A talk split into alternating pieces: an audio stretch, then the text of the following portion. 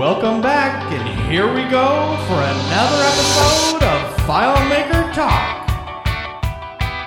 Welcome to FileMaker Talk. This is Matt Navarre. And uh, sitting right next to him at DevCon, At DevCon. is Matt Petrowsky. So, I would like to apologize to our uh, three listeners uh, for the one year delay from the last episode. Three listeners. Sorry, Mom. Okay, it turns out that we're here at DevCon, and I've had no fewer than five people come up to me and say, "Yeah, that podcast thing. Are Yeah. you guys still going to Yeah. keep doing that?" and so I guess it's the impetus for saying uh, we need to Yeah, get off our get butts and do this. do This- thing. well, one of us has been living out of the country for six months. Uh, and one of us has started a company and Yes. managing a lot of employees and true. growing a bigger company. That's true. So, we both have somewhat legitimate reasons. Yes. Um, but I really love talking to you, and it's really great to nerd out about FileMaker. So let's let's get back into it. Oh man, yeah, We you don't even know. I always miss it. Encouragement from people. That's what that would be useful. So, what's new? Well, first off, we didn't cover FileMaker 17. Yeah, that's FileMaker true. 17 released. We could, I mean, we could talk about that, but we're here at DevCon. We could talk about stuff that they've announced here. What do you Yeah, want to start with? let's start with what they just announced here, which is this new category. Okay, that's relevant. Category. Uh, Just the word category. Okay. Um, I'm going to take a positive spin on this because I'm typically a cynical person myself. If, I'm, if I'm honest, if I'm honest. so basically, this is my impression. FileMaker is doing a rebrand, and I can un- I totally understand why. Mm-hmm. FileMaker has always been in this market space where it's FileMaker. We are a database. We are compared with all other databases. So from Yeah, so like back in the day, they were a relational database manager, right? Yeah. So back in the day when it was like FileMaker versus uh, Fourth Dimension versus Omnis. and Microsoft Access. Well, even before Access. Oh. And then it was and then it was FileMaker versus Access, and all those other players sort of dropped off one by one. Now Access is pretty much gone. I, I never get FileMaker versus Access comparisons anymore. There's got to be people still using. Well, that's what but I'm saying. I mean, I don't hear when- about it. I'm saying when like a customer's considering a FileMaker solution, they're not considering FileMaker versus Access. It's really FileMaker is the last man standing in their space. So all these other terms they've used for the categories over the years, like relational database manager, uh, rapid application development environment. Um, most recently, low code slash Oh, no hate code. that. I really hated that I one too. I hate low code, no code. so they have a new one. and the new one is Workplace Innovation Platform. Yep. Workplace. Innovation. Whip it good. Which, uh, as far as I'm concerned, I Mm-hmm. love the replacement of custom apps. I was annoyed by, well, they're probably Mm-hmm. still going to use create custom apps, custom app this, custom That's app that. true. No, I'm building a software solution. Right. If you, you just want to boil it down to what am I doing, I'm creating software. I like the app word a little bit. It's But that is it is coming from a a developer. Mm-hmm. perspective. I mean, from the broader market perspective, in terms of how they want to be seen. The one thing I know that, um, to me, I don't know this is the case or whatever, but it seems like somebody somewhere read a book and they're like, okay. This book says we need to define a category, and then if you define the category and you're the first person, then you become the category leader, and that's Right. That's essentially what I think they're trying to I do. think so too. And I tell you that there's one word in the new category that I love, love, love, and that's platform. Because I have always thought about FileMaker as a development platform. And that's true. And what they said in the session was they were talking about the fact that you don't have to go understand other intermediate languages. You don't have to. It is pretty much an all-in-one ball of wax. I've always thought of FileMaker as that. Yeah, they use the term full stack a lot as well, which I really like. Yeah. Their slogan, I really like the slogan that they came up with. In fact, I have the T-shirt here in my bag that we just got it. Oh, I haven't Uh, got one yet. Oh, it's awesome. The, Ah, the yes. Mm-hmm. slogan is the one, the thing that I like the most. This, I think, is better than the let's define a category thing. Mm-hmm. The problem solver's problem solver. Right. That's. I think that's cool. That's just a very cool, nice, catchy thing Yep. To have. And I hope they, I hope they stick with that because recently in, in the FileMaker space, it seems like every year they're trying something new in order to try mm-hmm. to get recognized in some different way. Mm-hmm. And I mean, as a developer, for us, we always know that it's hard. If you talk to some of the older IT space, they're like, yeah, isn't FileMaker that old mm-hmm. Mac application? Right. I remember that from the 90s when I was in college. yeah, exactly. Yeah. And from a rebranding perspective, you know, I know it's risky, and they probably never would do this. I personally would have would not have minded a rename.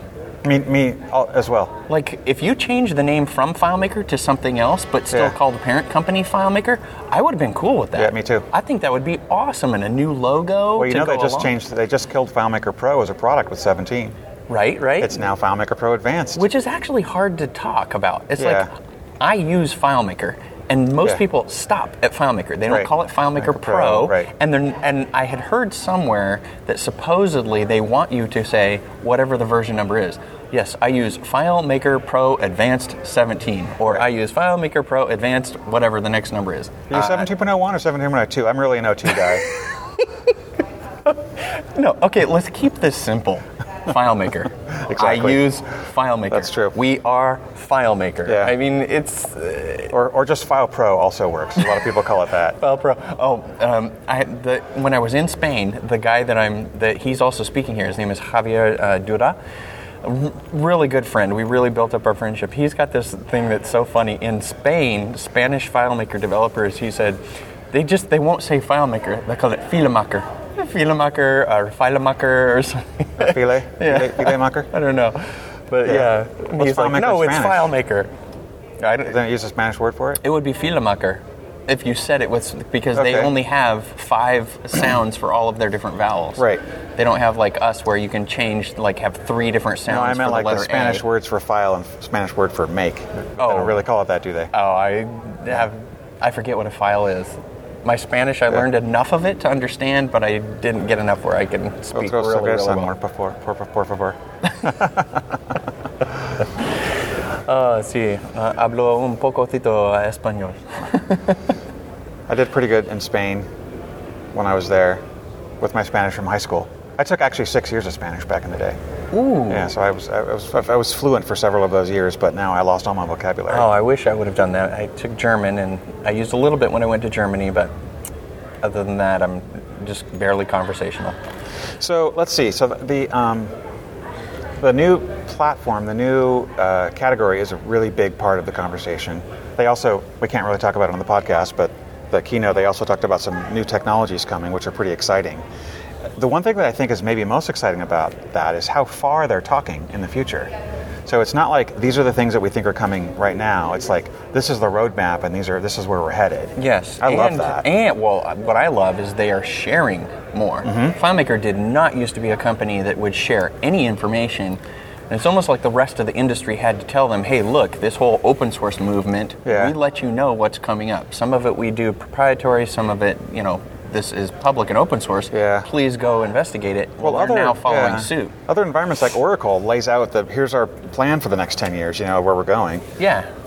And it's like it's this whole, you know, we're afraid to commit type of thing. We want Yeah. to do this, um, but don't get mad at us if we don't do it. Mm-hmm. Yeah, people understand that. If you're going to put something in and it's not ship ready, people get that. Don't give us broken software, Mm-hmm. but we still know that you want to create it. So, yeah, I love the uh, transparency in terms of what's going on. They also, um, Rosemary was mentioning some things about uh, improving the community, and so it looks Right. like they are spending a lot of effort internally to actually pay attention and focus to the outside market, not just we're going to develop this behind closed doors, bring it out to you, we hope you like it type of deal. There's even a roadmap for the FileMaker community Yeah. approach. Exactly. Yeah, a long-term plan for what's going on there, which I really love to see. Um, yeah, that's good stuff for sure. So they're definitely making investments in the fact that um, we need our community, we need their support. And they even said that in the, the session. They said, we need you guys to help you know, get the word out. We are, we are basically a new category. And if you didn't get that, listeners, it's Workplace Innovation Platform. Right. So, Say it many times until you can get it right. Well, I guess that makes you and I workplace innovators. Um, or innova- innovation platformers. Are we workplace innovating innovation implementers? I like to be an implementer, myself personally. Sure. I'm a workplace innovation intova- uh, implementer. I'm a plot reformer. I don't know. platformer. Speaking of which, uh, platformers, the, here at the uh, Oh, where yeah. DevCon is, they're also setting up right now for QuakeCon, which I didn't even know. I thought I Quake was just this old database or old video game. They said they've got like what, 3,700 people coming here that bring their Maybe own as many as 4,500 people. They're set up to be able to have 5,000 people bring in their home computers in to come in here for the largest LAN party on Earth. That's crazy. So right next to DevCon. Well, it's going to be in full swing Thursday. And this place has got the space. This, Yeah, it's a this huge- Gaylord we should talk about this place, too. Huge. It's huge. Yeah, to be able to have that conference going on simultaneously with DevCon, that's kind of a you know the size we're at. Yeah, it's like it's like it's like sort of like being in Disneyland or Disney World inside the hotel. You could never really go outside if you didn't want to. The pool complex is off-site. You take a shuttle bus to get there. It's like half a mile away Yeah. for their that- lazy river. That does uh, sort of put the kibosh on my, me going out to the pool a little more Yeah, readily. you can't just go, you can't go there and be back in an hour. Yeah, no, it's it's a, like a Um, planned event, and you do see yep. more families here because that's what they're here to go experience. Yeah, there's also the Smurf thing going on in the hotel, which is really kind of weird. very interesting. It's a lot Yeah. of permanent structures that look like Yeah. it's here for like a year, and then maybe they switch it to something else, whatever. Else comes out. It's pretty Smurftacular.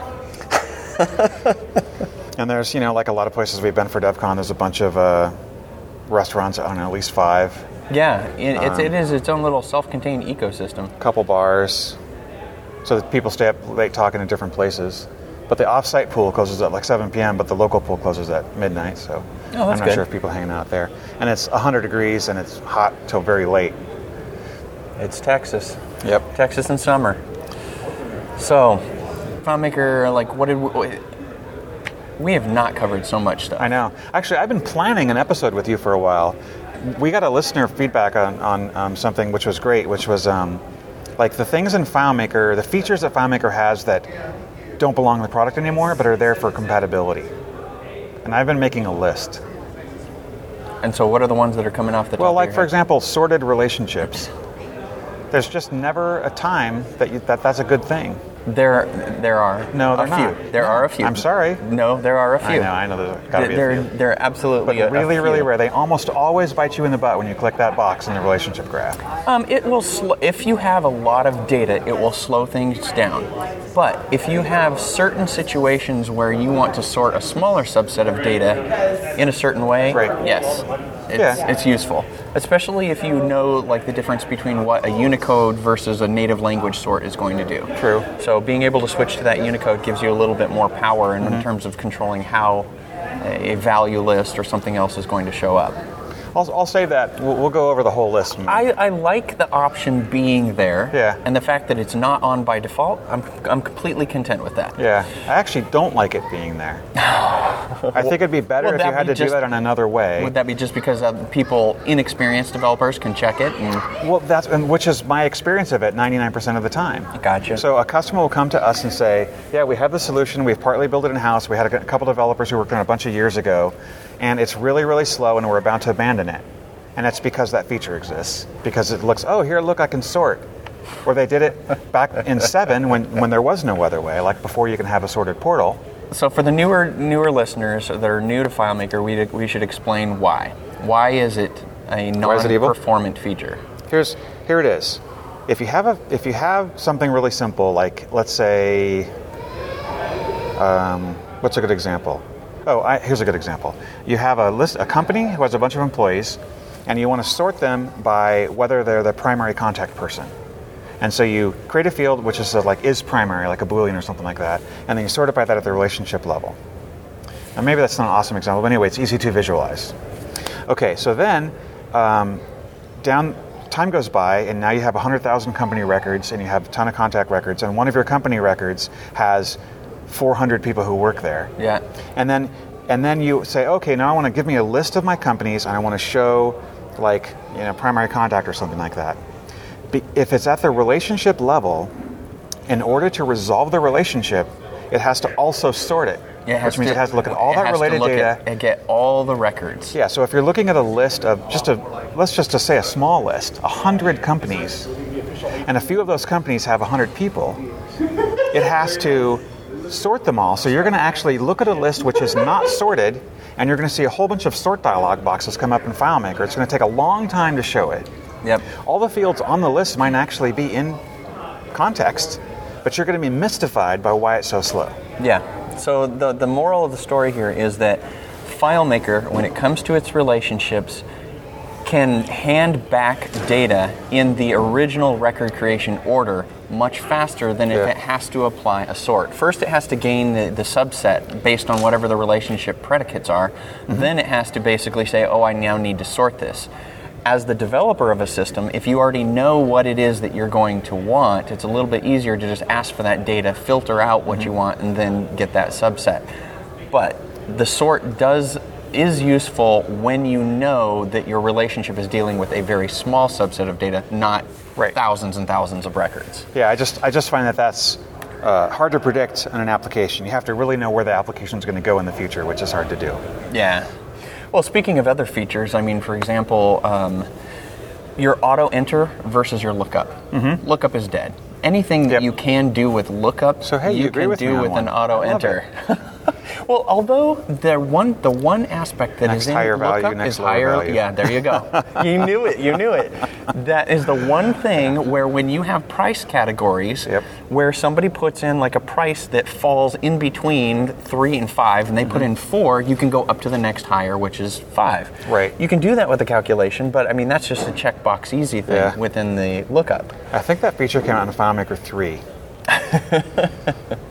There's what they should Yeah. do is they should put a checkbox in preferences that says hide ancient features. Oh, wow, yeah. And so the modern, the, mo- the modern yeah. version of the app only shows the things that you maybe quote unquote should be using, Mm-hmm. versus being confused by the things that are older. And you're like, I don't know, what does lookup actually do? that makes Do I sense. So when you start that? a solution from scratch, it actually is better and cleaner. Yeah. And you see only the things that are actually would fit into a best practice category. Yep, yep. and things like lookup um, wouldn't be there. I, I don't even actually that whole um, dialogue you're talking about about when you define a field and all the there's there's the three tabs right. I'm trying to visualize it on my head. You've got all the auto enter options, and then you have also all the um, validation options. Yeah. I don't think any of the validation options should be there by and large. Oh, really though? I Tho- think most of those are really, really uh, bad. You could keep the uh, no Like unique values.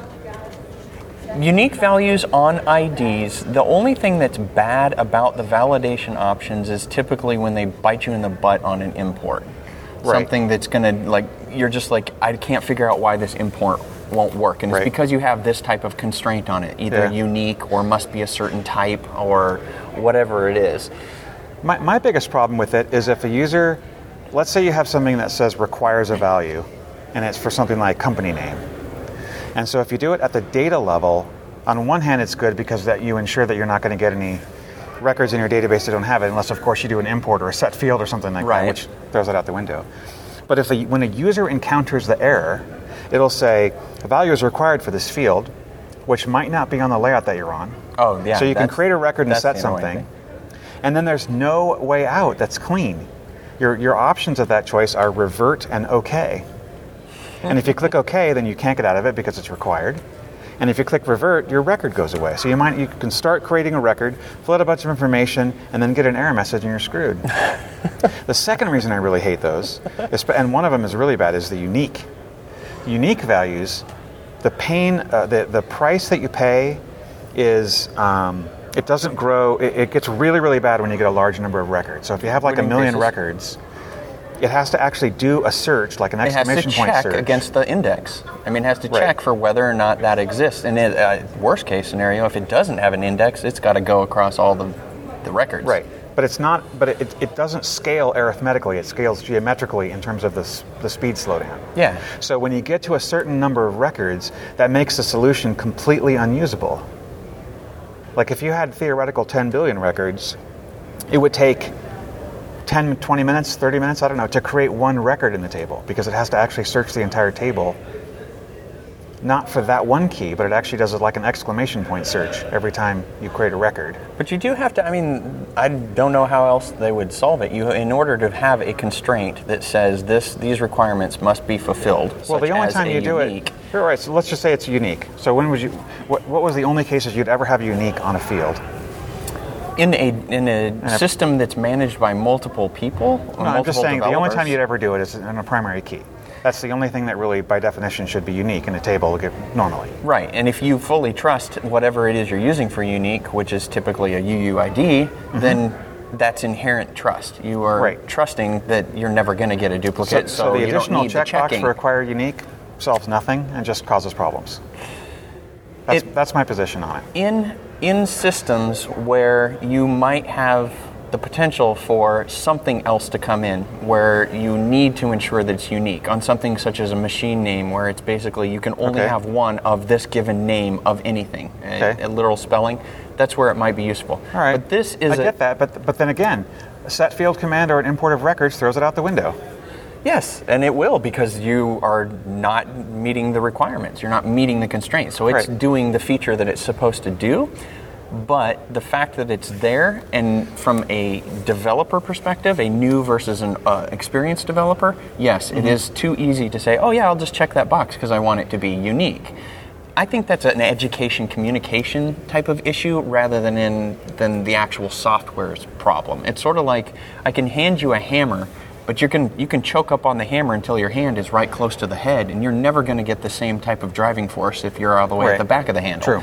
That's an education issue. I don't change the way that hammers are just because somebody doesn't know how to hold it. Right. So Well, plus there's different size hammers and you know, et cetera, uh, and hammers with those nice little cool little things that you put the nail on, and it'll hold the, The nail for you. Oh, yeah, yeah. That's true, so- yeah. yeah, there's always features, but the difficulty is what do you have when you're building software? What do you have to teach about the software uh, versus what do you expect can just be Mm-hmm. understood about the software? Right. And and that's the trade-off. It's like the more powerful software is going to become, the more features and settings you're going to have. I mean, look at the iPhone. For heaven's sake, go into the settings application and Yeah. get ready to be overwhelmed. Yep. There's, I bet you there's not a person on the planet searchable, that then. knows every possible setting. that is true. It is good that it's searchable.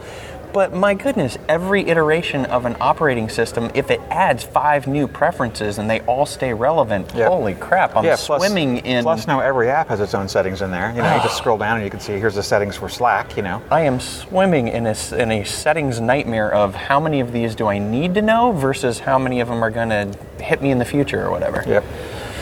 So, are we going to do more episodes while we're at DevCon?